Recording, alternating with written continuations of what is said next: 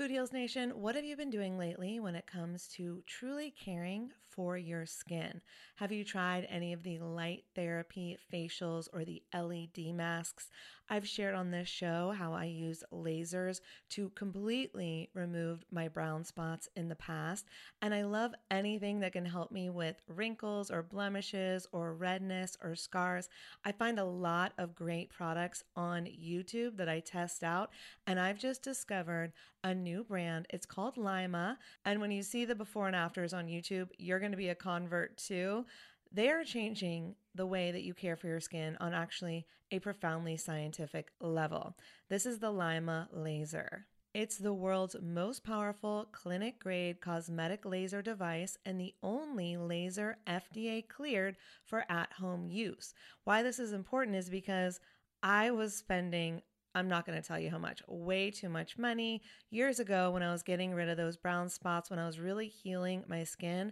And now this same type of technology is available at home, and I'm here for it. I am so excited. So this is a near infrared laser light that penetrates deep into the dermis, simultaneously working on your fat, muscle, and bone to give you like a non-surgical facelift. It transforms your skin. It helps skin issues like wrinkles, sagging, blemishes, pigmentation, redness, breakouts, and scars. And it does this with zero damage, zero pain, and zero downtime. And I remember the lasers that I used to do, they did have some downtime, so this is great. Make sure to check out some of the before and after photos on the website so you can see what I'm talking about. They have YouTube videos too. But the reason it's groundbreaking is it uses that near-infrared low-level light technology, which is completely cold and painless, and it's 100 times more powerful than an LED. And the craziest part is you can even use it with a full face of makeup. So check it out for yourself. Visit lyma.life. L is for live, Y is for younger, M is for masterful, A is for approved, and learn more about the Lyma laser. If you're interested in trying one today, you can sign up for their newsletter. Tell them that Food Heals sent you, and please let me know if you order one. I want to hear about your results. Again, it's lyma.life, Lyma.life.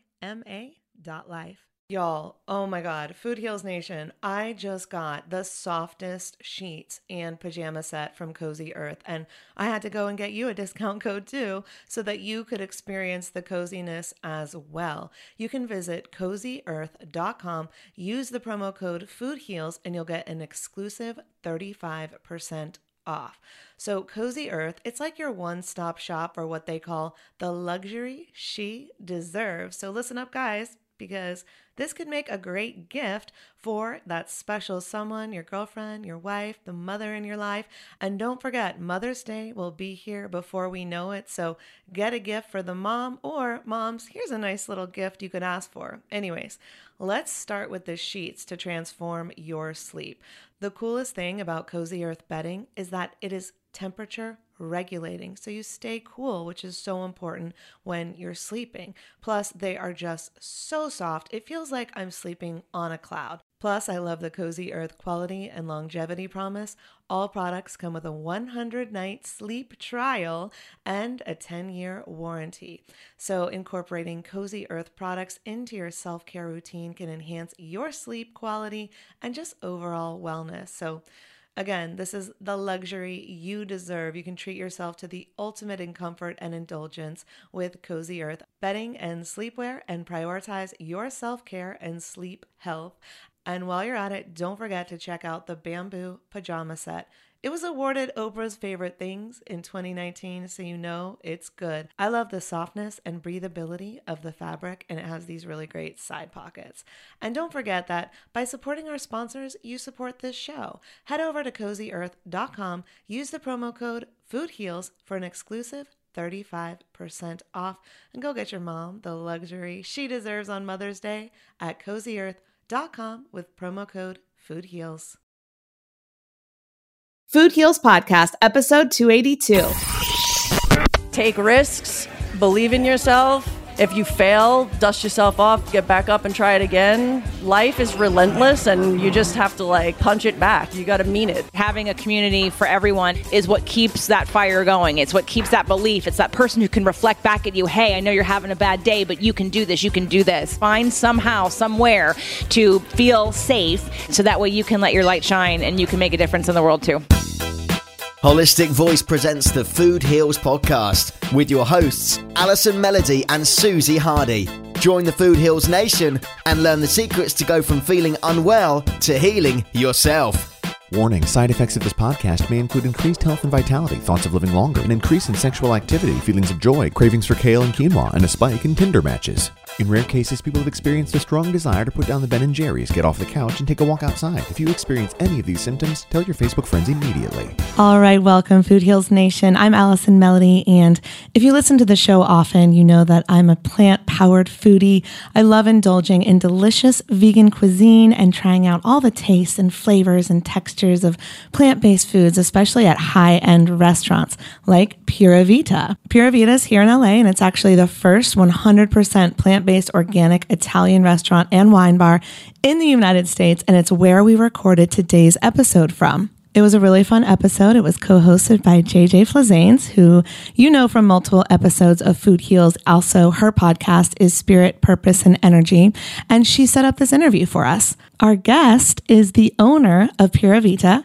Her name is Tara Punzoni, and I love Tara's story of taking big risks to accomplish her goals, and I know that her story is going to resonate with so many of you, Food Heals Nation. Plus, she reveals some really cool secret cooking tips, and we even talk about how she manifested her dream restaurant, and she didn't even know what manifestation was, and here she was visualizing what she wanted every day until it became a reality. So it's a really cool story. I know you're going to enjoy it. But first, Food Heals Nation, I just returned from yet another conference. This one was hosted by Travis Chappell, who you may remember from episode 188 of Food Heals, where we talked about how changing your water could change your life.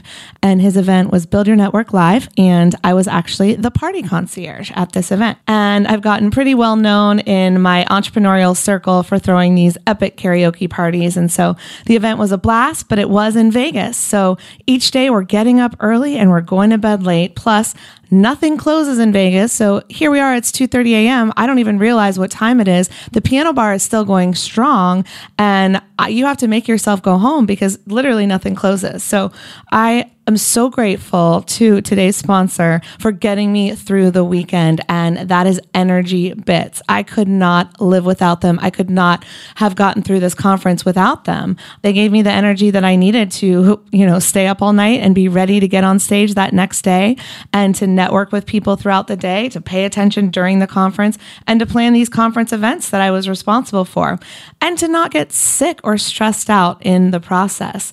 And Energy Bits are made with algae. Algae is a 4-billion-year-old single-cell organism that has 40 vitamins and minerals, the highest concentration of protein. So next time you get asked where to get your protein, there's your answer. I get it from algae. Only 1 calorie per bit, per bite, per little pill. And it's literally nature's true superfood. Of course, there's zero sugar.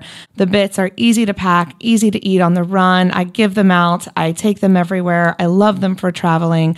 I also just took them to Atlanta to another conference that I was speaking at, and they helped with my jet lag because, a 3-hour time difference does make a difference for me. And that conference, I had 2 speaking gigs and I was the karaoke party host. So I had a lot of responsibilities and a lot of people to meet, and, it can be exhausting. I'm actually an introvert who plays extrovert really well, but then I need a lot of downtime and alone time. So Energy Bits really helped me with my energy and helped me get deep sleep in the time that I did have to sleep. And then, of course, I take them at home too. They're great plant-based workout fuel, so I take them before or after the gym or a run or Pilates. And basically at this point, I'm just popping them all day long. My energy is high, my sleep is deep, and my brain is on fire. So give your body the protein and micronutrients it needs to perform without sugar or artificial sweeteners. Go to energybits.com. Use the coupon code FOODHEALS. You'll get 20% off your order. All right, next up, our interview with Tara. The Food Heals Podcast starts now.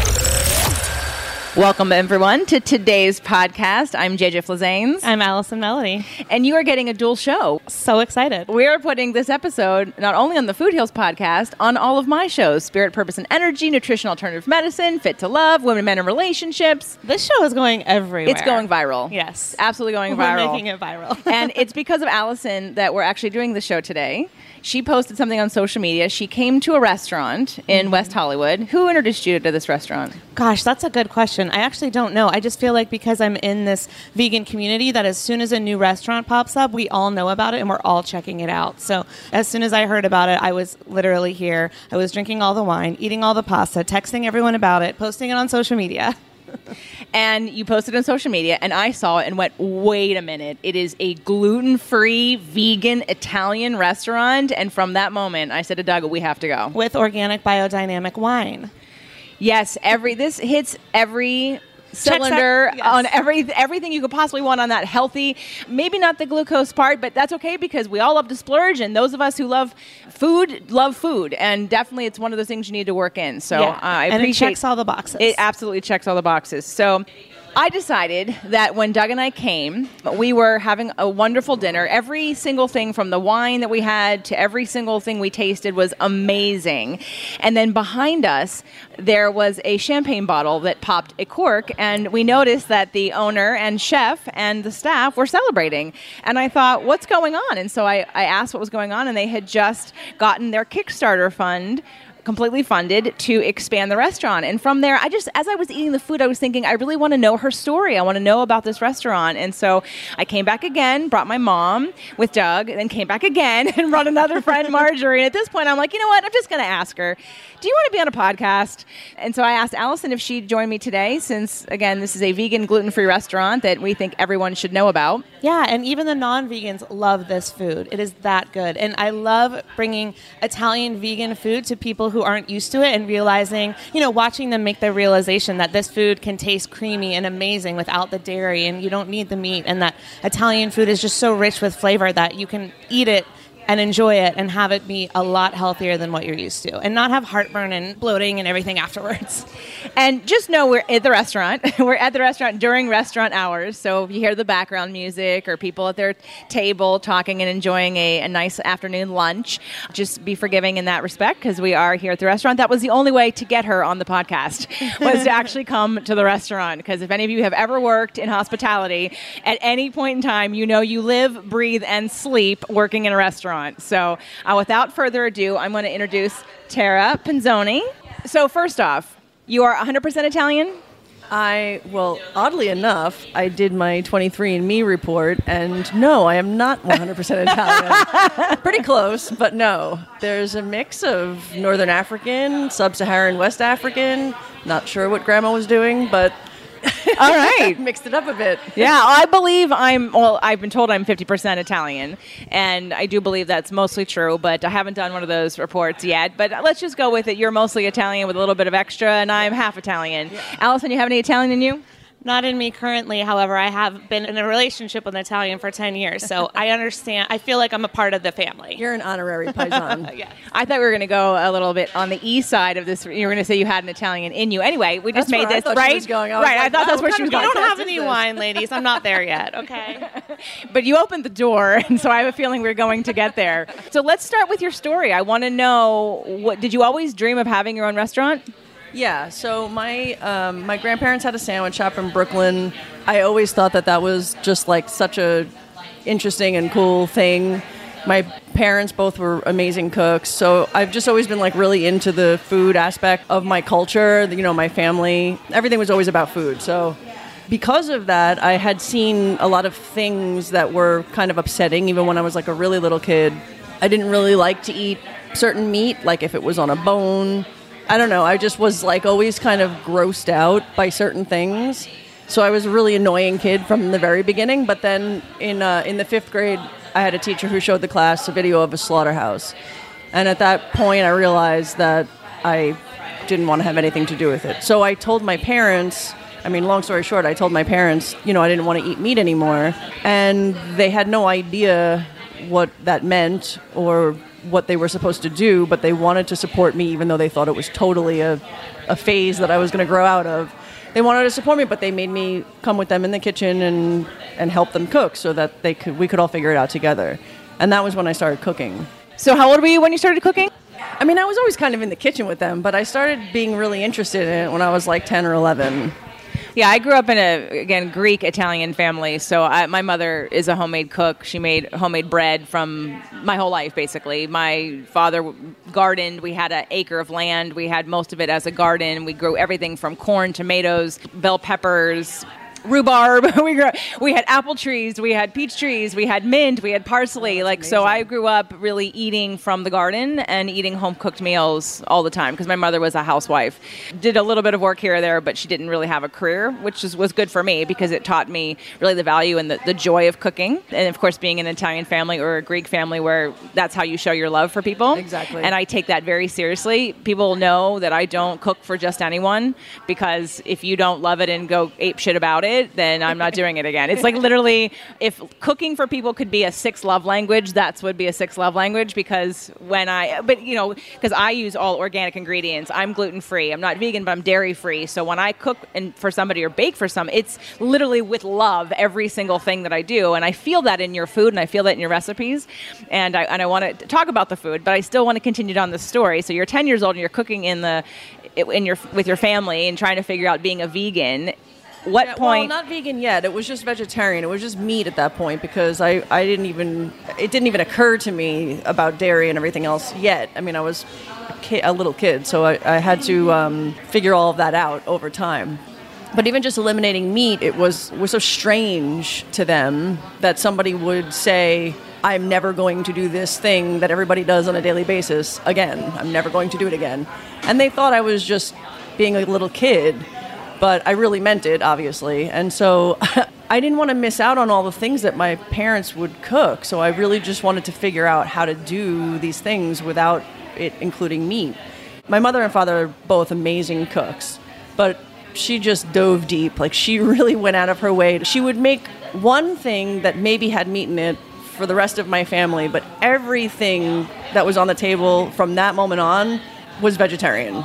So there would be like one thing that my dad could eat, they could have some whatever chop they're having, and everything else was vegetarian. And then I just started to, I'm the kind of person that when I get into something, I go way down the rabbit hole.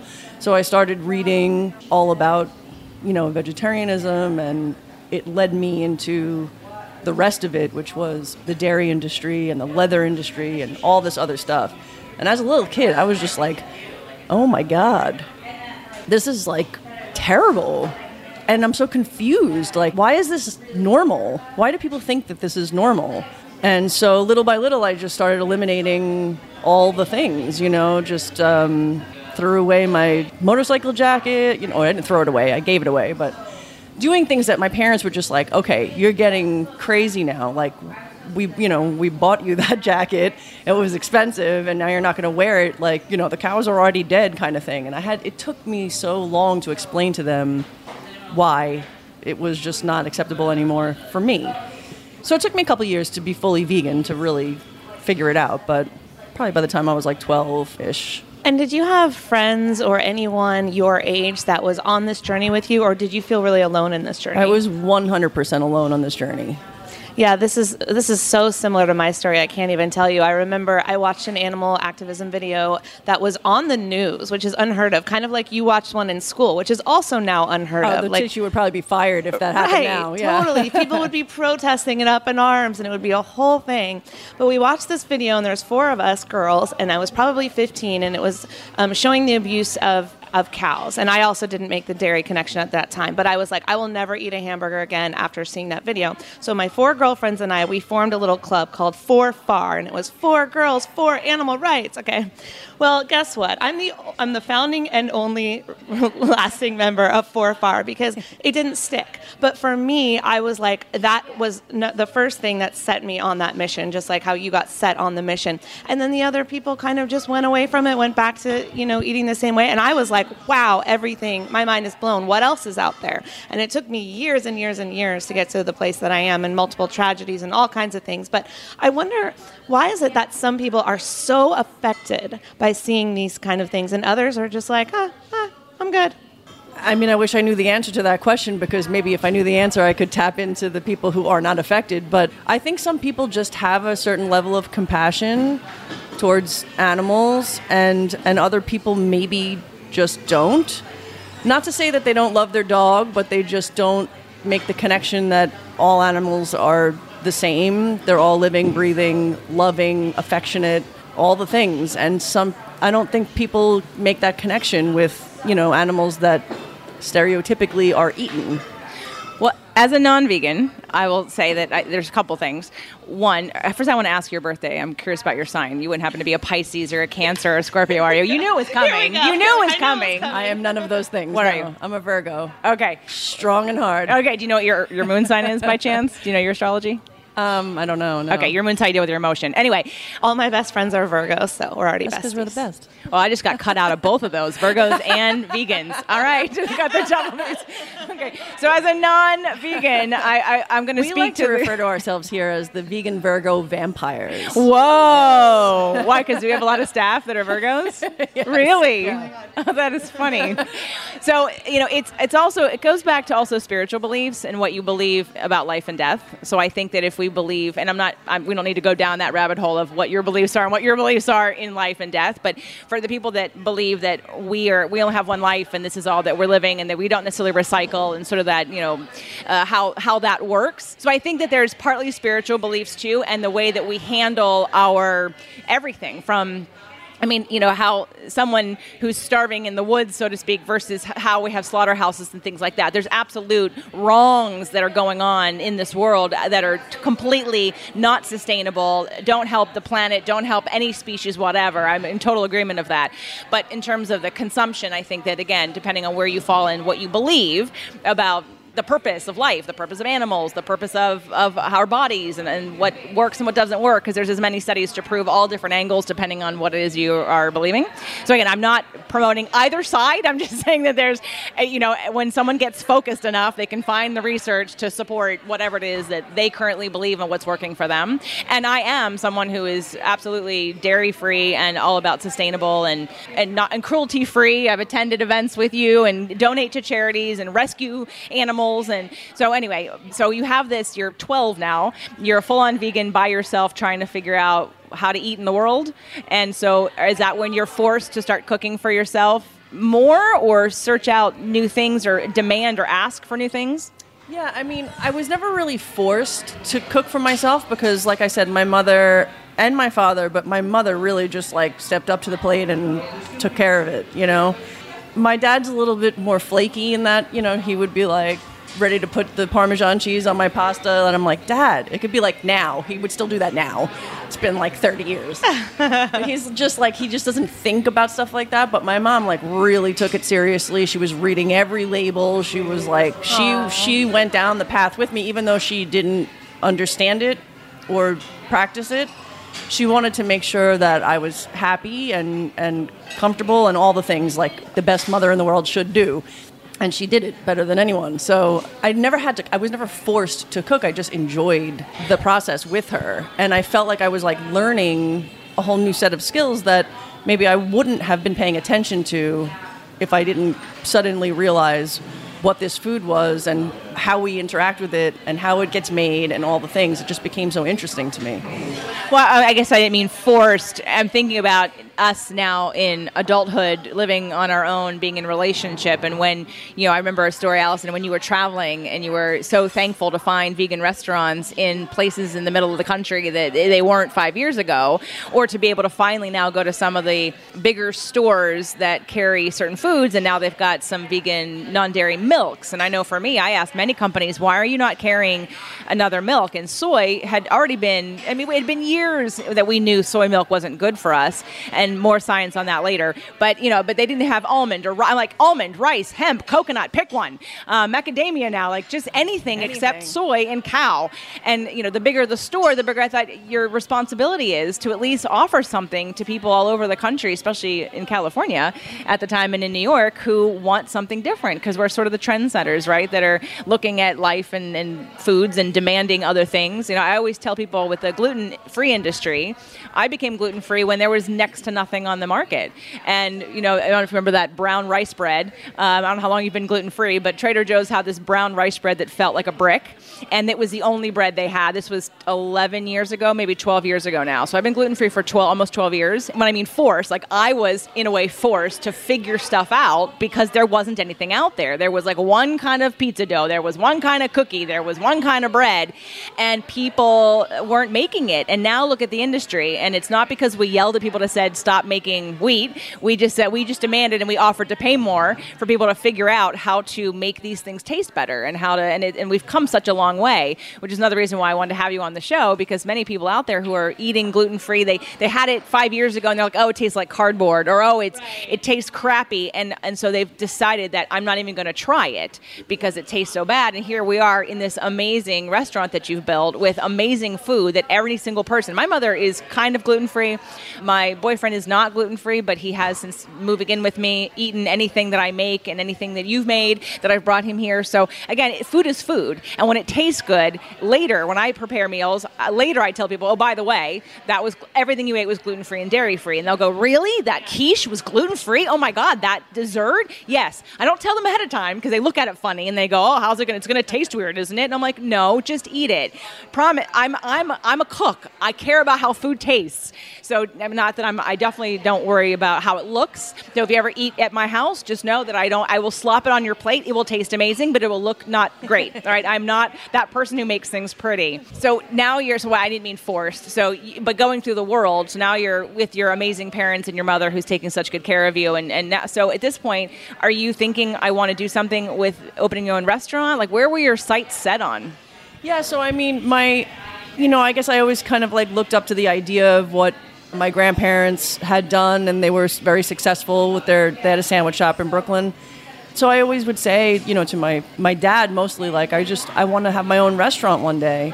And he would just be like, no, you don't want to have that. You don't want to do that. You want to have a life. You want to travel. You want to have relationships. You want to like enjoy things. And if you have a restaurant, you will never have any of those things. Wow. And so, having been told that over and over for a long time, when it came time to, go to college, I went to art school. I went to the School of Visual Arts in Manhattan and got a master's degree in fine art and attempted to make a living as an artist, which is nearly impossible. And what did he think about that? Because he's like, no restaurants, but art, cool. He was all about it. He wow. was fully supportive of that idea. Yeah, he was like... I mean, they were super supportive no matter what I chose, but he really tried to steer me out of the idea of ever having a restaurant. That's pretty funny. I would always cook, and I would do, little side projects. Like, I would cook in people's houses, or I would teach them. It was less about veganism and more about health at that time. But, of course, everything I did was completely vegan. But I never worked in a restaurant, and I never had that experience. I mean, I was like living a totally different life. It was just, I was missing something enormous, some giant void in my life that was so abundantly clear to me. And it just occurred to me that like my passion, I have two passions in life, music and food. And I don't play an instrument and I can't sing to save my life. So it became clear that my focus was really in the wrong direction. I really needed to like reset my path, and so I just went into I literally quit my job, got made fun of again by my bosses, like, oh, do you think you're just going to go become a chef somewhere? And I'm like, no, I'm going to go work as a prep cook. I'm going to start from the bottom because I never went to culinary school and I have no restaurant experience. And so that's what I did and just worked my way up pretty quickly, because I already knew how to cook. I just needed to learn what happens in a restaurant, It was so clear. I mean, it was just like, I was a million times happier the very first moment of being in that kitchen versus anything I had ever done before. So what was it like taking that leap? Because I know that this can be hard. It's like when you quit your full-time job to go do something you're passionate about. I mean, that's a huge leap and change in life. And by the way, some of the best chefs I know have no culinary training, So I found that interesting about your story. But what was it like taking that leap? Like, how did you set yourself up for that?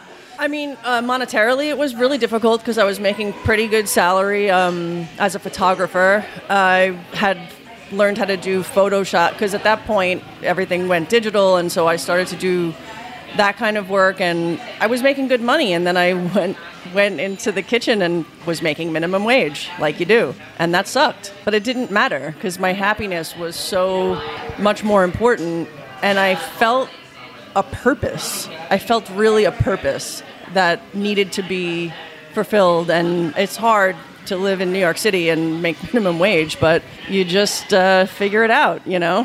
That's what I was going to ask you, if you were in New York when you did this. Yeah, and I'm from New York. So. Right, and I lived in Manhattan. I was in Manhattan in the late 90s and moved to California in 2000.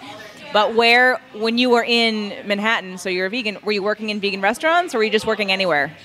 Like in a specific kind of restaurant? Only vegan restaurants, yeah. Great. I would never... One time I got so desperate for money that I started to do catering, and catering is just anything, right? And so they would try to like put me on only the veggie prep or whatever. One time for 6 hours I had to clean scallops. Wow. It was like nauseating. Like that. My heart was in my throat the whole time, but like I was, you know, you need to pay rent.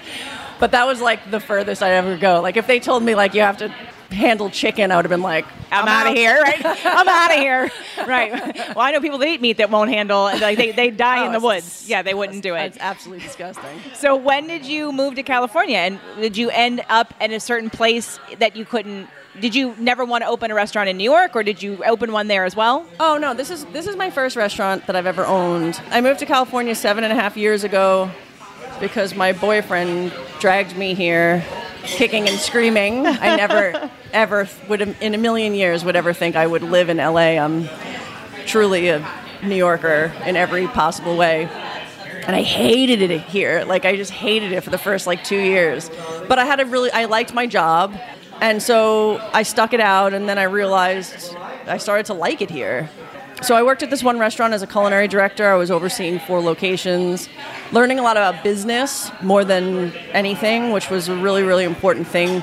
And the reason why I was waiting to ever open a restaurant, because I really needed to understand the business part of it. Because you can cook all day long, but if you don't understand how the business side of it works, it's not going to work. So I was just really diving into that, trying to learn that. And then, so I was there for a little over 5 years. The original owner sold the restaurant. And I realized that it was my time. I needed to make this happen. I'm not getting any younger, and I have the energy that you need and the passion, and I need to do it now. Actually, the catalyst for that was for my 40th birthday, I took my family to Italy. Hadn't been there since I moved to California, and New York was easier. We just went all the time. But the last time that I was there, there was a few vegetarian places, but nothing really overwhelmingly interesting. And when we went for my birthday a couple of years ago, it was right out of the gate, literally in the airport, there was vegano, yes. Vegan everywhere, everything. It's amazing. Yes. It's crazy. And it occurred to me, I literally thought holy shit, what if I don't do this now, somebody else is going to do it first. Yeah. And then I'm going to be pissed. Yeah. Because this has been my idea since I'm 12, you know? Yeah. Vegan Italian. And no one has done it yet. So I... Not as well as you. Thank you. I came home and just, I was I got to figure this out. Stat. Quit the job. Talked to everybody I knew. And a really old friend of mine that I've known since I'm 15... He would always sort of, what I thought was joking about one day we're going to open a restaurant together, one day. And I called him and I was like, you know how you're always joking about opening a restaurant with me? And he's like, I'm not joking. And I was like, okay, I'm ready. And literally, that's how it happened. We just started looking at places and wow. We made it happen. So, when was the official opening here? We opened on September 5th, 2018.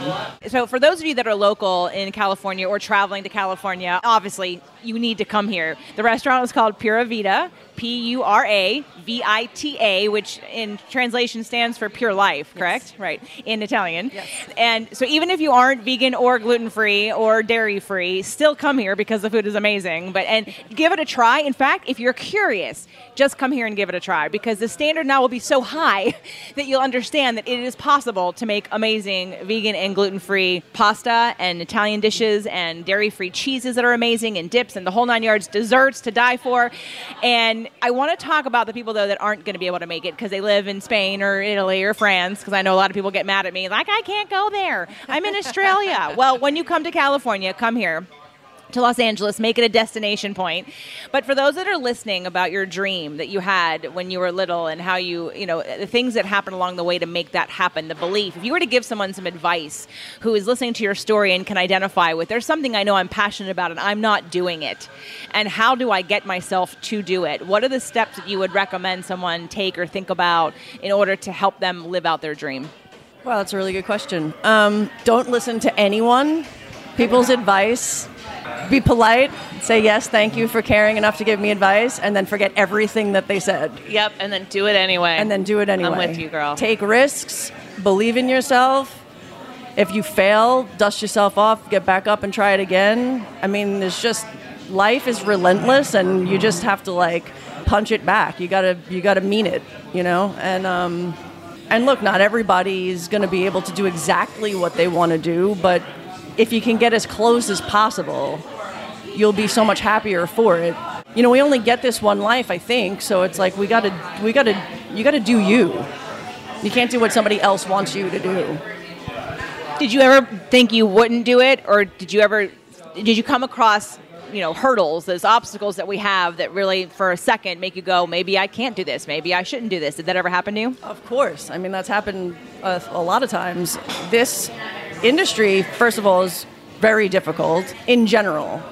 It makes it 1,000 times more difficult because I'm crazy vegan and, you know, would never work in a place that wasn't that. And it makes it another 1,000 times more difficult because I'm a woman. And I've always been the only one in the kitchen.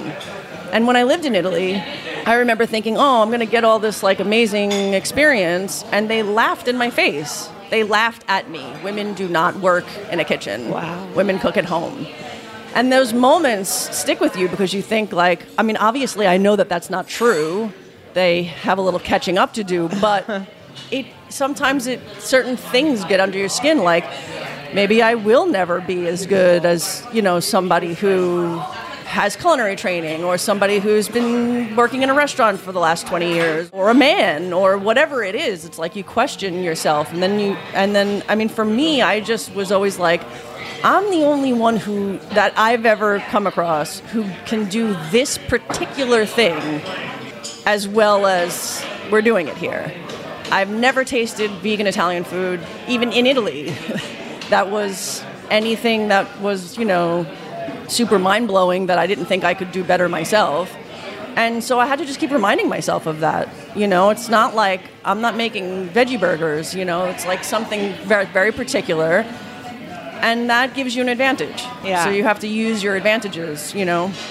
And let me reflect back to you that this is true, because I run vegan Italian retreats. And my retreat partner and I, we bring, you know, 10 to 12 women to Italy, and we eat all the vegan foods. And you just, the tastes and flavors are just so divine. And then you come home, and you can't go to a restaurant, and you can't make it yourself as good as they make it. I mean, Leslie Durso can. She's a vegan chef. But I can't. And the other retreat attendees can't. And so we come here. So the last time we did a meetup, we all came here. And that's how good the food is, because we can pretend that we're back there, but the food is as good or better as what we had there. So thank you for that. Thank you. My question is, like, where do you get this positive attitude and drive? Because I feel like a lot of people probably would have given up and, you know, stayed with the art school or stayed with the job, or, you know, when they were told women don't belong in the kitchen, adopted that. So where does that drive and positivity come from? Can I answer this question graphically? Please. Oh, yeah, we've crossed the line already. This is labeled as an E show. Don't worry, whatever now. I'm a very, very nice and compassionate person, but I'm 100% guilty of having a fuck you attitude. So every time somebody tells me I can't do something, you bet your fucking ass I'm going to do it. I love that. That's just the way I've always been since I'm a kid. I'm doing your chart before we're done today, because there's a Sag in you. I'm telling you right now, there's Sag in her, because I would always say, if you want to get me to do something, tell me I can't do it. Yeah. Tell me. Just tell me. Dare me. Dare me that you tell me you can't do it, because absolutely. I mean, tell me I can't do it, because I'm going to prove you wrong. Yeah. Now, that doesn't always work, especially in relationships. not necessarily. It's like a little self-sabotaging sometimes, but in the case of your own success in life and business, works awesome. Yeah. And she's a New Yorker, so that doesn't hurt. Yeah, I mean, you just have to... You have to have a positive mental attitude. It's the PMA. It's just like, I mean, I was like always part of like a music scene when I was a kid, and the PMA was a big part of it. And you just gotta like believe that your shit is real. That's it. And well, your shit is real. So let's talk about the food, because your shit is real.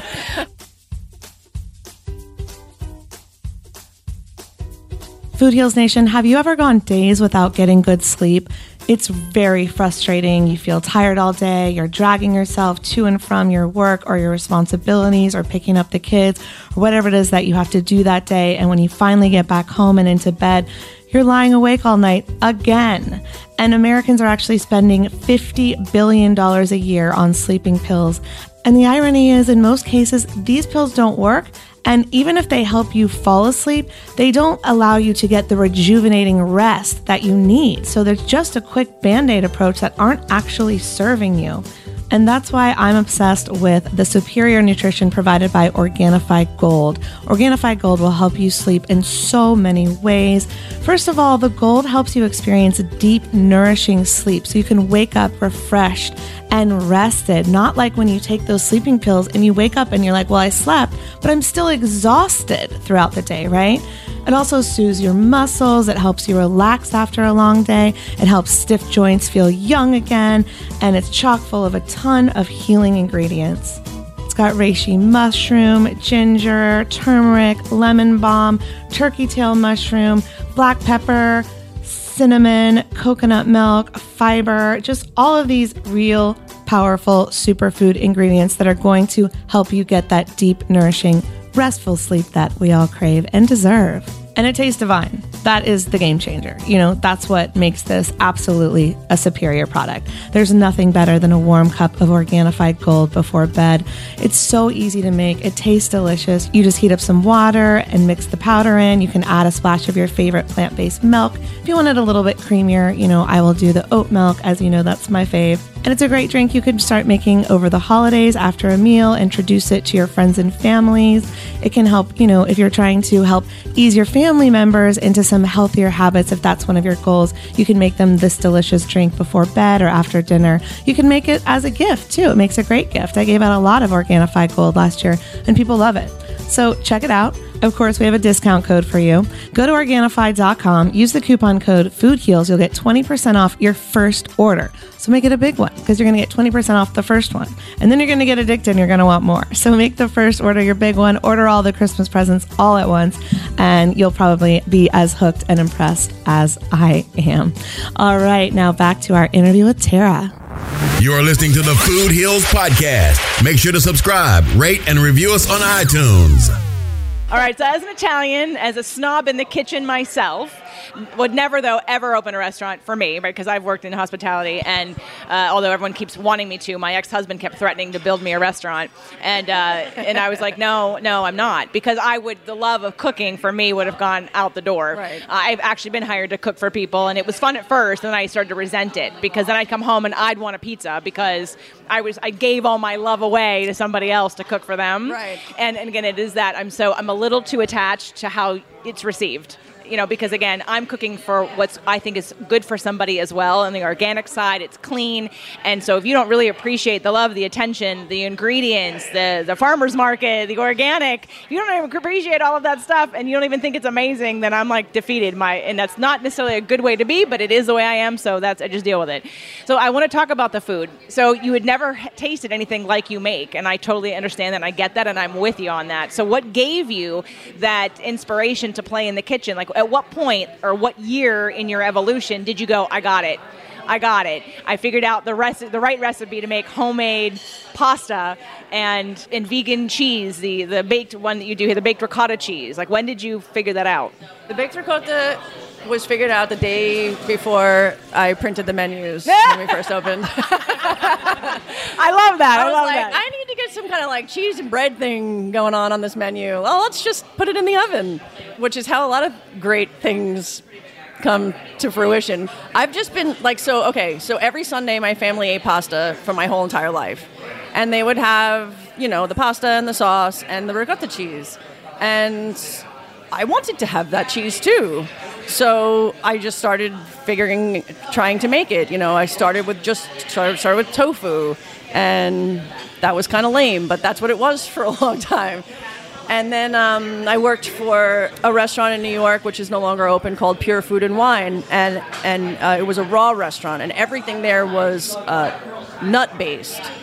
And that was the first time I had ever seen cultured nut-based cheese. And I was like, oh, my God, that changes my whole world. Everything is different. Every single thing that I've ever made is now going to change. Mm-hmm. And so then things just started unfolding rapidly after that. All of the things I had been making all along just got like 10% better because I introduced nuts into the mix. And it just has this creaminess, this fattiness, you know, that tofu or whatever else you use just doesn't have. So that was an awesome experience, and that changed my understanding of ingredients a lot.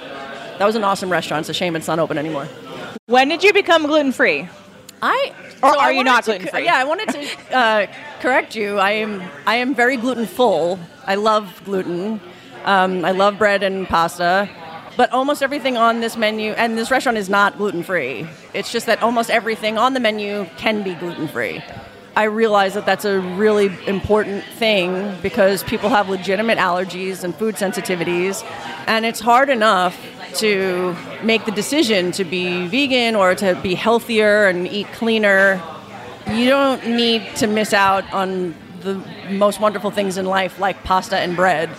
So it was really important for me to make sure that that gluten-free people can come here and be comfortable and know that, like, we got you. I mean, it's like separate pots of water for the pasta, and it's separate, you know, it's all clean and the real deal. But I myself am not gluten-free. Well, I appreciate that you made this menu. That's why I'm here, because I'm not vegan, but I'm gluten-free and I'm dairy-free. So the vegan cheese, I'm always like, when I see something that's dairy and vegan, I'm on it.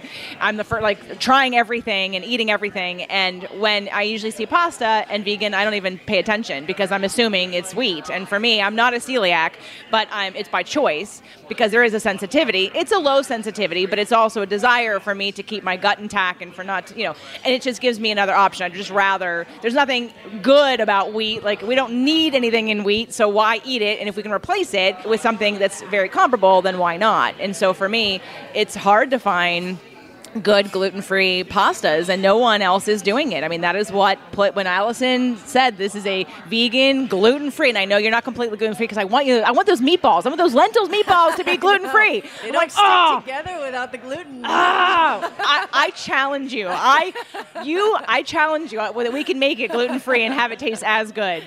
I always tell people that they're making me a meal and they're making a roux and they're using wheat. I'm like, you could use rice flour. It would be the same. Sorry, I'm making faces. I'm really making a lot of faces for those of you that aren't watching this because we're not filming it.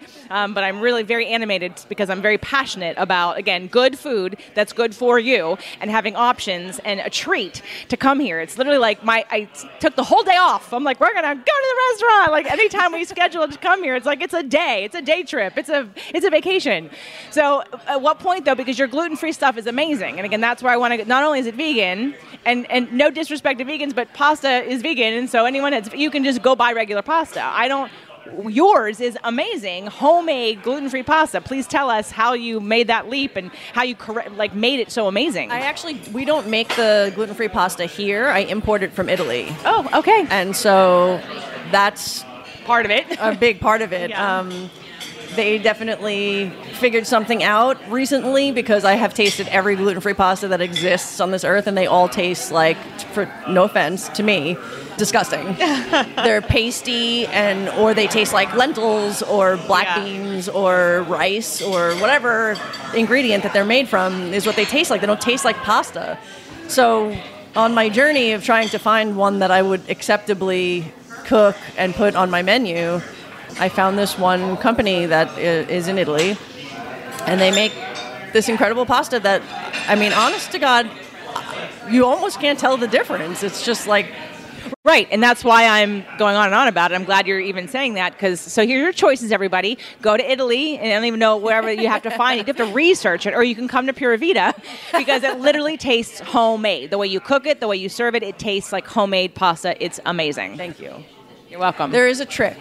When you're cooking any pasta, but it works for gluten-free, and I feel like it's very important, you cook the pasta in the water, and then, look, I'm giving away my secrets. You cook the pasta in the water, it's really not a secret, but, and then you put it into the pan with the sauce.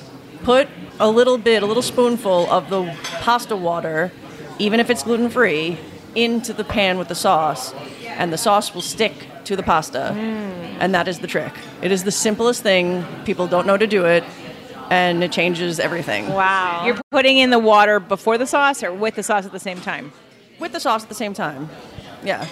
Yes, I'm Italian and I didn't know that trick. Well, I also don't eat pasta. And it also, but it works for gluten. So the idea with regular pasta is that the flour, the starch that comes off of the pasta in the water while it's boiling, it goes into the water. And then when you add it to the sauce in the pan, it helps the sauce stick to the pasta itself. But it's the same thing for gluten-free because it's still starchy and it still gives off the glue that makes the sauce stick to the pasta. So it changes everything. Try it. All right, that is a tip. Well, everyone, you got that. No matter where you are in the world, you just learned something if you didn't know it before. So that was valuable for everyone besides the inspiration to come visit West Hollywood and Pura Vita. 100%. I'm so excited for the secret and I don't even cook. So you're here. It's been over a year. It's apparently very successful. We're here at lunch, and we're almost full here. And your Kickstarter campaign was successful, and you filled it. And I was here that day, and I feel like it was divine timing. And I'm like, you need to interview this woman because she's pioneering something, and it's something you're passionate about, food and healthy living and clean eating, no matter what the choices are. You know, there's different kinds of clean eating, but everybody can come here. I can be with my friends here. We can order everything. Like, I love when I can go to a restaurant. There are very few of them. And go, I can almost order anything off the menu. I don't have to ask, is this gluten-free? What did you cook this with? Is this in this? Are you using regular soy sauce? Like, oh, my God, like, pull my hair out. Like, so I want to go someplace where I can just relax and know and trust what's on the menu, and I don't have to ask 10 questions. So what is next for you? Tell us about this Kickstarter campaign and what it was for and what you're doing with it. Yeah, so when my partner and I were originally looking at locations, it was the intention to have pasta and pizza because, I mean, duh. But we looked at a lot of locations and they all had something that was not right about it. But when I found this location, it was home. I knew this is the place. It has to be this. But the kitchen is so teeny tiny. It's this little tiny kitchen in the back. It's super New York style. It's like, it just felt right. But the idea of pizza had to be squashed because there's no place to do it. I mean, there's no way to put a pizza oven without taking up the whole front of the restaurant, which would be bad. So I just said, you know what, let's just forget the pizza thing. We'll just do pasta. You know, we'll just be super focused. And when the time is right for pizza, pizza will come. And so we opened. It was, like, successful right away. Everything was going great. We made very good friends with our neighbor who owns a Thai restaurant next door. And she came to me one day and said, I'm retiring. Wow. And she's right next door. And I was like, oh, my God. Okay, figure this out. Think straight. What are you going to do? Because we don't have an investor. We don't have, like, money. We used every penny. I mean, we used, like, couch change to make this happen. So, and I don't want an investor because I don't want to have to answer to anybody. So that was just my thing. Yeah. So I did the Kickstarter because I knew that the first thing that I had to buy is the pizza oven, which is going to be, by the time you buy the oven, get it imported here, have it installed, the whole thing, it's going to be like $50,000. So wow, I went for it, $50,000, and we got it. And that's just like mind-blowing. I know. I was so excited to be here. I wish I would have known what was going on to be like, yay! I wish that would have been now so I could have celebrated with you and been like, I'm going to bring in a gluten-free vegan cake for you to celebrate. So you asked for $50,000. You can still celebrate when we open. You have to come and celebrate with us. Absolutely. Well, now I want to do another episode over in the store and film it. So you have this project now just starting, but I want to go back for a second because for those who are listening to you, right, so the inspiration so far is that if you're not happy with what you're doing, figure out whatever way you have to make that happen, to really live the purpose that you're here to do and that brings you joy in everyday living because you don't know how long you have. So just live in joy and take the risk. So now you're at this restaurant. Divine guidance says, knock, knock. Guess what? Tara, it's time for you to expand even more and get your dream. Okay, so you sat down and you said, I'm going to do a Kickstarter campaign. Did you just figure that out? Did you hire somebody? Did you know somebody that did it? Kickstarter. I don't know how to explain in real words what that actually did to me. So I have a friend and a regular guest who eats here all the time who had run several of the most successful Kickstarter campaigns I think that have ever been had. Wow. And he wrote me an email with a list of all the things that I would need to do and consider and, you know, in order for it to be successful. It was a really long email, and it made me want to cry a little bit. But I was like, you didn't feel overwhelmed at all? No, not at all. It wasn't the worst email I've ever read. And I was like, okay, this has to happen because there's no other way that I can make it without bringing in another person, and then that's just another person that I don't necessarily want to share my partnership. It's like it's very sacred, you know. So my social media manager, she's incredible, and she was just like, we're gonna do this, I'm gonna help you, we're gonna post about it every day, you have so many supporters, we're gonna reach all of them, and we're gonna make this happen. I mean, she was like a cheerleader, literally. Super positive attitude. Again, like she you could do anything. Like literally, she told me every day, like, you can do this, you're gonna do this, it's gonna be great. Even when I was like, I want to hang myself. Because I did want to hang myself a few times. It was like, it's really difficult for me to ask for help.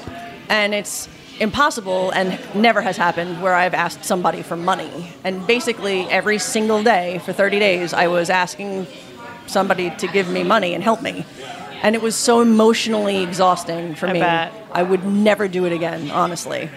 But I did it. And it's done, so I don't have to worry about it. But don't you feel the love, the support that you got? It's incredible. Because they're not just investing in you. They're investing in your concept, and they're investing in, had I been on the list, I would have been like, you're investing in me to go have an amazing meal. Like, here's my pre-order for something I'm getting. I wouldn't have seen it as you're asking me like to borrow. You know, obviously we're borrowing it. You know, asking for your investment because you're making something I want, and I can't find it, so please let me help you. I'm investing in my future experience of coming to eat that pizza. Yeah, and that was a lot of people's exact attitudes about it, and that's what kept me going. You know, the other side of it was just me, like, beating myself up because I don't like to ask for help. That's just my own weird thing that maybe I should go to therapy for. I don't know. But but that was what was making me feel so stressed out every day of it. But at the end of the day, it was like, I mean, at the end of the 30 days, it was really a humbling experience to see all these people come out of the woodwork. I mean, new people, old friends, just people that live in other countries. Like, it was just crazy and awesome. Really, really cool. And I'm glad I did it. So are you knocking down a wall, or you're doing another restaurant next door? Yeah, we're just doing a separate restaurant next door. It's going to be kind of like a New York Italian style, like the fancy restaurant with the pizzeria next door. Yeah, because this is very high end. We're sitting in this beautiful bar with like gorgeous lights, big mirrors, gorgeous tables and chairs. Like, it's very high-end Italian. So this is going to be like the local pizza joint, right? I mean, it's not, you know, it's going to be definitely more casual, no reservations, just kind of, you know, more, I mean, this is pretty comfortable, but just more comfortable in the sense that, like, you could come in there in your sweatpants and have a pizza and not worry about it, but it's still going to look, I mean, you know, it's going to be pretty. Yeah. Well, of course. we know that. We have big plans. And there better be some New York art on the walls. Is there going to be some New York art on the walls? Yeah, so actually, we were just talking, like how it is here. So I was just, we're trying to figure what, like, talk through the design and everything, and I'm like, I want photos of Napoli, because that's where my family comes from, and that's where pizza was born, so that's obvious that this... Nice. So this is also a photo that we have hanging in the restaurant of that same city, and so I want to have that. Like, every other photo will be, like, one from Napoli and another one from Brooklyn, or something that represents, like, my two sides, because it's not, you know... I'm not from Italy, I'm from New York, so... It needs to have both things. So there's going to be a lot of good artwork in there. I'm excited about it. Now, if someone is listening to this and they're thinking, I want to do what she did, and I'm spanning out, do you have any visions for you expanding and taking Pura Vita and opening more locations, having anybody in the future to help you, to franchise from, or to use your recipes and expand this? Because there are people who want what is in this restaurant all over the place. I cringe at the word franchise, so I never say never to anything, but no. Opening one in New York would definitely be really awesome. An obvious next step, but how to navigate that is beyond my understanding at this point. I have to do like one thing at a time, so it's a future thought.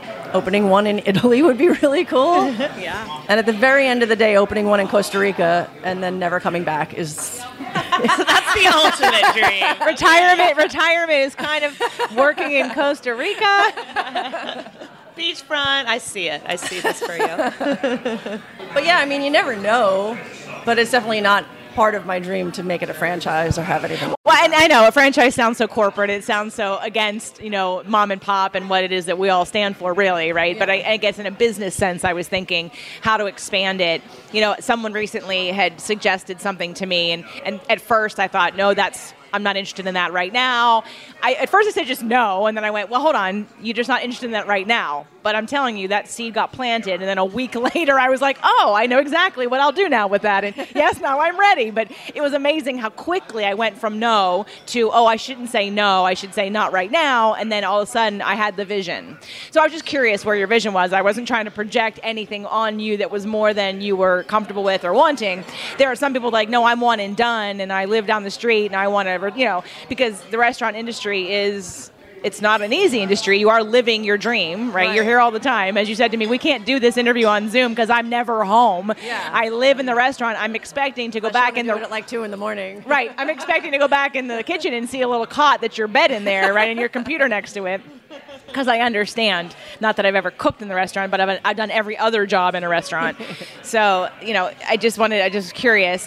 What has this experience taught you, besides obviously that you believe in what it is that you're saying to yourself, to always go after what it is that you want, that you only have one life, that dreams can happen? Is there anything else, if someone's, again, listening to this show and maybe they're even in the food industry, or maybe they're thinking about opening a restaurant or creating foods for people, would you have any other advice that you'd want to, someone should have said to you, you wish someone would have told you or encouraged you or not encouraged you to do X amount of years ago or even now? I think that what this experience has taught me or has brought to my attention, I'll just start with that part of the question, is that, so you know, like the book The Secret, or like this idea that if you see something, it can be real. That all sounded kind of like a little bit of garbage to me at one point in my life. You know, my father made me read the book and I was like, okay, that's great book, Dad. But yeah, I get it, whatever. And then it started to occur to me that actually it's really real. And you have all these fantasies of things that you want to do in life, and whatever it is. For me, it happened to be this, but it could be anything for anybody. And I would imagine being in my restaurant, what it would look like, the bricks on the wall and the wine on the shelves and the smells. Smell is like really important for me. And just... I would imagine it and I would feel it and but it was a fantasy. It was totally a fantasy that the other half of my brain would go, that's all sweet and beautiful, but like that's never going to happen like that. It's just, that's a dream. It's like wanting to be a rock star. It's like you don't get to actually do that. I mean, most people don't get to do it. And now, flashing forward into the present time, every single night I come out of the kitchen and I look at all the people who are sitting here, people lined up at the door, and I'm like, how did these people become a part of my fantasy? Like, they're in my dream. And it's just very surreal. It's still surreal for me. Like, I still can't believe it. I don't know. JJ, she manifested the shit out of this place, didn't she? She manifested the shit out of this place. And what you don't even know is that I basically teach law of attraction. And so that couldn't have been more of a perfect answer, because you didn't know that about me and my show and what I kind of teach people. And one of the many things, but that's the overarching connector. and why I'm leading down this path of asking these questions, because I want to be able to let people know that your dreams are possible and that most of us have the logic brain or have that inner conversation of somebody who's nervous for us or worried about us, our parents or other teachers who want to say, don't get your hopes up. I don't want you to be disappointed. So don't shoot for that dream. And one of the reasons why I wanted to have this interview today with you was because just being a part of your, I'm going to cry, being a part of your Kickstarter celebration that I wasn't a part of, but I was in that, but I was sitting at a table nearby and I was thinking, oh my God, how amazing that she had this happen to her and she's created this restaurant. Besides the fact that I love your food, it's a story that people need to hear because people think, oh, I can't do that. And you even said, no, I can't, that's not going to happen. It's not possible. But yet at the same time, you still allowed yourself to have the fantasy, the dream. Really, you were creating as you were dreaming. You just didn't know how it was going to happen. And it's such a testament to the fact that the law of attraction, or whatever you want to call it, works whether you believe in it or not.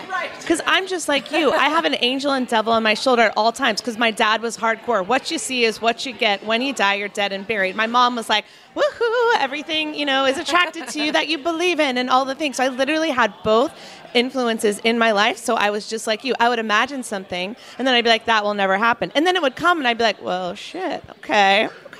So it was like slowly proving to me that this shit is real. And I love your story. It's such a perfect example of that. Thank you. I'm so glad I explained that because, I mean, some people would roll their eyes at the idea of that, right? But not at all. It's just the way it went down. So it's not something I think about it every single night that I come out of the kitchen. It's the thought that goes through my head every night. Wow. Yeah. I think that's amazing because because it is such part of your purpose and dream. Literally, like I'm thinking of you coming out of the kitchen, feeling this sense of connection and feeling the sense of purpose and feeling the sense of appreciation and overwhelming gratitude like every single day, which is why it keeps happening and why it's so perfect and why it was supposed to happen. And that's also part of like law of attraction is what you appreciate, you get more of. And so you're tuned into the awe of what you've created and what you've decided you're going to make happen for yourself and allowed it to just keep happening, which is why, again, the Kickstarter and the next door and your pizza place. And so that's why I was just curious, what other dreams do you have for yourself? Because I know for sure they're probably going to happen, even if you don't think they will. because what I do know about people who, definitely about you vegan community, but also even people who are clean eaters or healthy-minded people, whatever your diet plan is or lifestyle plan is, if you consider yourself a healthy person, really, then you support other healthy movements and you want it to succeed because we want to change and we want to affect and we want to educate and we want to inspire others to take the route of doing things that are better for them. As much as my story sounds so amazing in the sense that like I believed I could do something and I made it happen, I honest to God could never have made any of this happen and would never be able to continue making it happen on a daily basis if it wasn't for my partners and my staff, most of which are people who I've worked with for many, many years, who came with me here on this journey together with me, and they totally see me and understand me and get what this is and what it means. And without them guiding me throughout every single day, I would never be able to do this. It's not a solo project. So I just want to make it clear that this is a family experience. Yeah, Allison was just mentioning and talking about the similarities of how you light up when you talk about this restaurant, when you talk about what you've done and the having that devil and angel on your shoulder, and how her parents were similar in terms of one would say, be everything you want to be, but don't do that, right? And so the messages that we get, and what she said was, explain to her why she does light up. And I said, well, because when you're in alignment with who you are, you can move mountains. You're super powerful. And to that, it's also who you attract into your life. And so when you're on purpose and when your light is shining at the brightest because you're literally doing what you want to be doing and what you're meant to be doing, and even if you don't know what you're meant to be doing, it's whatever lights you up in this moment. Everyone's journey can change. There's not like one destination. It grows and you expand. But when you take that impulse and intuition and you go with it and you trust it and you step into it, magic happens. And then you also attract the people to help that vision. And so it feels so much more ease and flow than when you're trying to make something happen that's not in your alignment, and then things don't work out. Like, you get messages. And so we were talking about law of attraction, and you said off the record, I kind of believed it, but I really thought it was a bunch of crap, and I didn't really believe it. And you did say that on the record too, yeah. But it was that idea that no, this is real. This shit's real, right, Allison? Absolutely. I just wrote a line in my book that I'm about to finish. That's probably the best line I've ever wrote, and it's like kind of a summary of what you just said. And it came to me definitely divinely inspired. Like these are not my words, but it was when we live in our truth and stand in our power, we are unstoppable. And I gave myself the chills, so just say. That's how you know it's real. Also, it just came to me. I came up with the title for this show. Are you guys ready? Ready. Okay. A vegan, a Virgo, and a paleo walk into a bar. Okay. Well, I'm looking forward to seeing that title on the Food Heals podcast. I know. It already is. Roxy, roll it, Roxy. Where's Roxy? And I want one more thing about the support. I hear the love and gratitude that you have also for your family. And there are a lot of people who are out there in the world and they don't have that. Do you feel like that also really contributed to your belief? Even though they didn't want you to do restaurants, you said they would have supported you no matter what you chose. Definitely support of your family also has helped you to really skyrocket, correct? Oh my God. I mean, I am so grateful and so, I never use this word, but blessed to have the family that I mean, I've just been like drowned in love since my childhood, and it's so much so that they had enough to share it with, you know, my friends and other people who were not as fortunate to have the most perfect family, you know, as a kid and in your teenage years, to have the support that I had. They gave it to me, and they gave it to my best friends, and they give it to, you know, my partners and coworkers now. The support is just, it's the most important thing, because it really does help you to believe in yourself and you know, to feel confident and to know that you can make things happen. But again, I mean, between my family and just my partners and my coworkers, it's just like, it's a project that we all work on together every day. This is definitely not a solo project. And sometimes I feel funny because I'm the person standing here with the microphone or with the camera in my face, which is funny because I hate having a camera in my face. But get used to it because we're bringing one in. But like, you know, I want everyone to hear about it, and we don't have, you know, this is the only way to make that happen. So I know that I have to do it, but it's not all about me. I mean, this is a collective situation that I'm very grateful to have everybody involved here with me and sharing the vision and the love. And for those of you that are listening and you don't have that support, you grew up in a family where you didn't feel connected or you didn't feel loved, but you still have a mission and a purpose, I would encourage you highly to think of your family as those also who you choose and who you attract at every stage of your life that are on similar missions, if not in the way they show up in the world, but in the way they feel and the way that they see you and they see you in a higher vision. Because having that community support, you know, Allison and I met on Podcast Paradise, but we met in person probably at Podcast Movement, or maybe I think you just came over and did my show. Oh, that's true. I came over and did her show, but we've been in community ever since. Yes, we built this beautiful community. And I don't know if you feel my love for you or support in you, but I really think that having a community for everyone is what keeps that fire going. It's what keeps that belief. It's that person who can reflect back at you, hey, I know you're having a bad day, but you can do this, you can do this.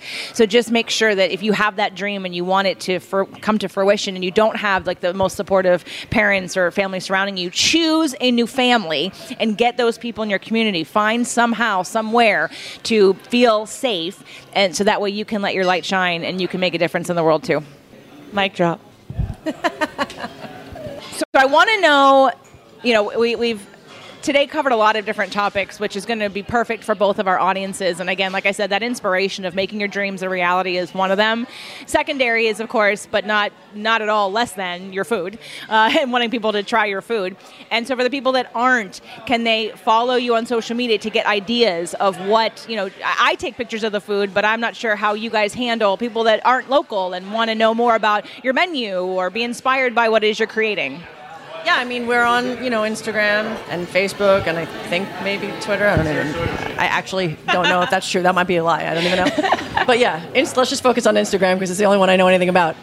It's Pura Vita_LA. We post every day, sometimes a few times a day. We do stories. And, you know, it's the photos are great. And like I mentioned before, the social media manager, she answers every question. And she's always texting me, asking me the question so that she answers it correctly, you know. So she's on it if you have, you know, questions. We don't post recipes. Of course. Because one of the next goals that I have is to do a cookbook. Woohoo! I was waiting for that. I can't wait. So that's you know, pizza first, and then once that's settled in, I'm going to do a cookbook. So I don't give away recipes for that reason because I'm, you know, just letting it sort of build up. I had a chef come in here last week who is a private chef for somebody in Florida, big wig, you know, billionaire kind of guy.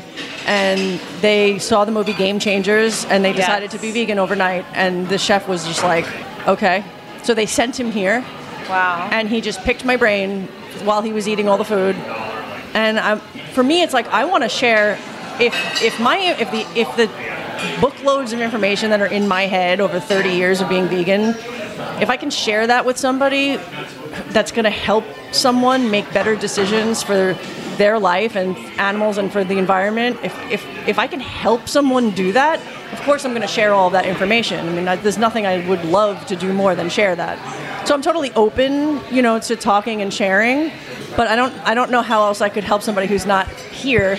No, you know, you gave it to me. Your cookbook. Yeah. So get on the Instagram, Pura Vita_LA. Yes. Follow her on Instagram and the store and then the restaurant. And then, of course, Alice and I want to be invited to the VIP book launch party, please. And we'll help you with the launch with have you back on the show. I don't mean to speak for you. Sorry. I will have you back on my show. I won't guilt or pressure Allison into having you. But we'll definitely support that. And that'll be a great way for you to get more information out to everybody else. Yeah, I think that's awesome. You. I have no idea how to write a book, so it's going to be a while.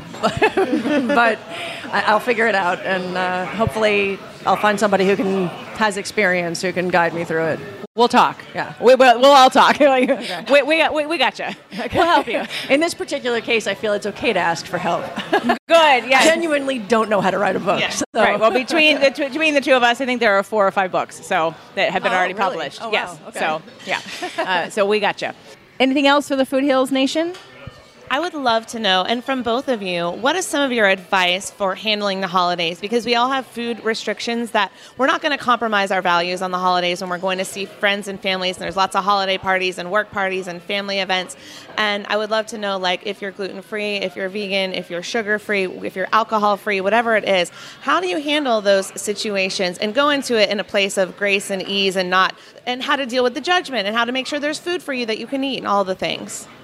My answer to that, I mean, since I'm a little kid, was one of two ways. Eat before you go. That's what I was going to say. Eat before you go. Or bring your own food. But bring enough that you can share it with everybody, because you can't just bring yourself a little plate of food and not expect everybody to want. The thing that happens is when you make your food, you could go to a place where, you know, somebody's mom is cooking a 7-course meal. Inevitably, they're going to want to eat your food. I don't know why that is. If nobody's vegan or any diet restrictions at all, for whatever reason, they want to eat your food. Yeah. So you always have to come prepared with extra food. My advice would also be to just order catering through us and bring it to your party. All right, done and done. That's what I'll be doing. Thank you very much. Oh, for your birthday party. I know. Well, I'm having a book launch and birthday party, so we should talk December. Yeah. And I agree 100% that I would eat before and also bring something. In fact, and we'll talk about this over our wonderful meal we're going to have after this recording, but there's somebody that we know that we were invited for dinner, and my boyfriend said to the person, you know, what can we bring? And he said, oh, no, it's okay, we got it. And he said, okay, well, there's gluten sensitivity and dairy sensitivities because he doesn't eat dairy, and we both try to stay away from dairy, and I'm more gluten than sensitive than he is. And, of course, we get there, and there's salad. There was lasagna with a ton of cheese, and I thought I was furious because my gut instinct was I should be taking something. Like I said, please let me bring something. So in that case, go with your gut instinct, override what they're telling you, and bring something that you can share with everyone. Don't tell them it's vegan. Don't tell them, you know, that it's healthy for them. Just bring something that tastes good that you'll eat, and then you can just pick out whatever they have that you can eat, and then eat your thing, and then keep your mouth shut. Because then you're really serving yourself. You really have to take full responsibility and just pretend you can't eat anything, and then when you do, celebrate the fact that, oh my God, I can eat this. Like, I'll never forget going to like a restaurant in the South Bay. It's called Rice Sushi, and in Manhattan Beach. And I know you guys don't eat fish, but it's completely gluten free and it's completely dairy free. Their ice cream's made of almond. They've got desserts that are dairy free, and I literally can order anything. And I kept asking, I'm sorry, is this gluten free? I'm sorry. Like, they have tempura. I'm like, that's gluten free. Everything is gluten free, and it was like Christmas every time I go because I don't have to worry about it. So really, just bring your own stuff and appreciate the company, focus on the quality time and on the celebration, and that would be my advice. I agree, totally. I think my biggest like hack for this, because unlike you ladies, I am not a master chef in the kitchen. So what I do is I bring the vegan cheese plate, don't tell anyone that it's vegan cheese, and people love it. And they're like, what is this? And all the flavors and textures are just dying. And then eventually I tell them. And it's kind of like an easy way to A, have food for me, and then B, get them into my world. And then they're more likely to try if I brought a broccoli dish as well, or, you know, something that I've made that is gluten-free, dairy-free, or I've bought or had catered by a restaurant like Pura Vita. They're more likely to try it once I get them in with the vegan cheese, because they don't believe that non-dairy food can taste good. Oh yeah, Doug had his first dairy-free cheese. I made a dairy-free goatless cheese log when we first kind of got together, and he tasted it and he was like, yeah, no. And then not even 6 months later, we went wine tasting and I brought a log to have for myself. I started eating it. He goes, well, can I have some? I said, you didn't like this. He goes, well, I was an idiot. Like, he's completely like loves it now. His taste just needed to change just a little bit. Yeah. And now he's like, how is this not cheese? How is this not cheese? Like, he has ice cream that's dairy free. He's like, how is this not ice cream? Because it tastes the same, but it's so much better for him. So we're going to have to do, I want us to do a filming in your kitchen. I want to teach you some very basic cooking things so you can just, so you know, you can say, I know how to do some basic cooking things, which I'm sure you probably do. I know how to do basic things. I just don't know how to do gourmet things like you ladies. We're making that cheese in your kitchen, I'm telling you. I'm down.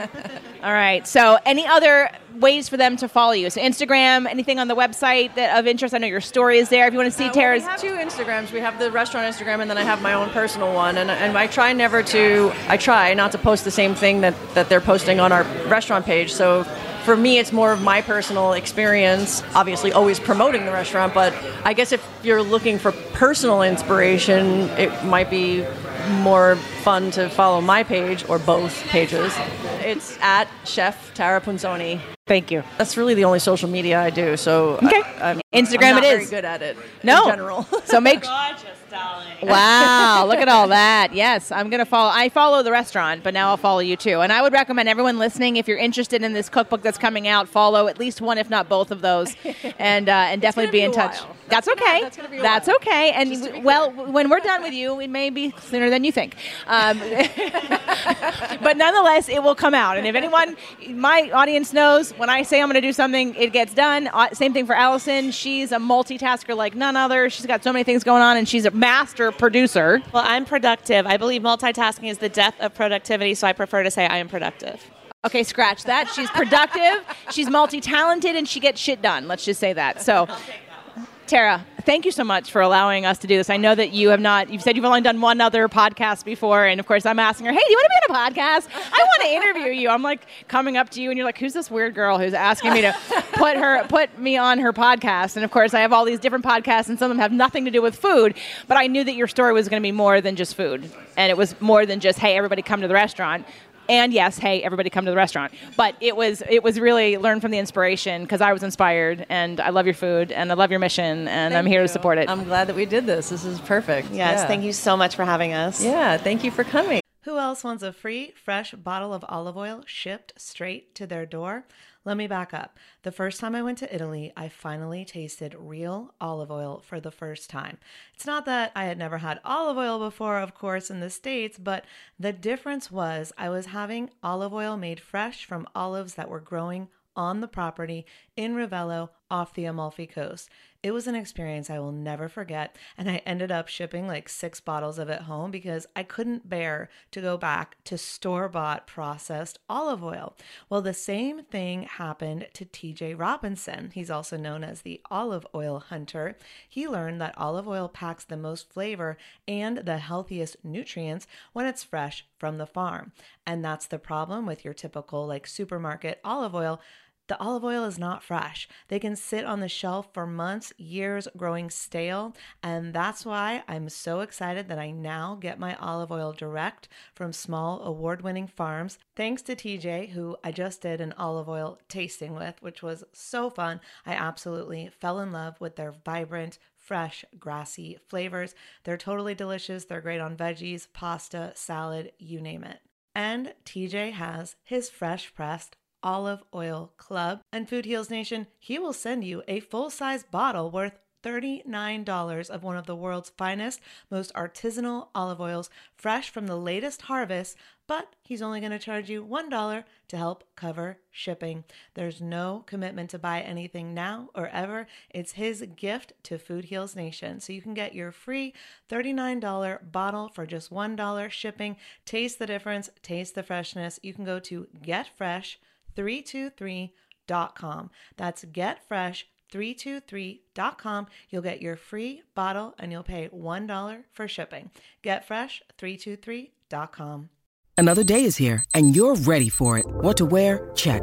Breakfast, lunch, and dinner? Check. Planning for what's next and how to save for it? That's where Bank of America can help. For your financial to-dos, Bank of America has experts ready to help get you closer to your goals. Get started at one of our local financial centers or 24/7 in our mobile banking app. Find a location near you at bankofamerica.com/talktous. What would you like the power to do?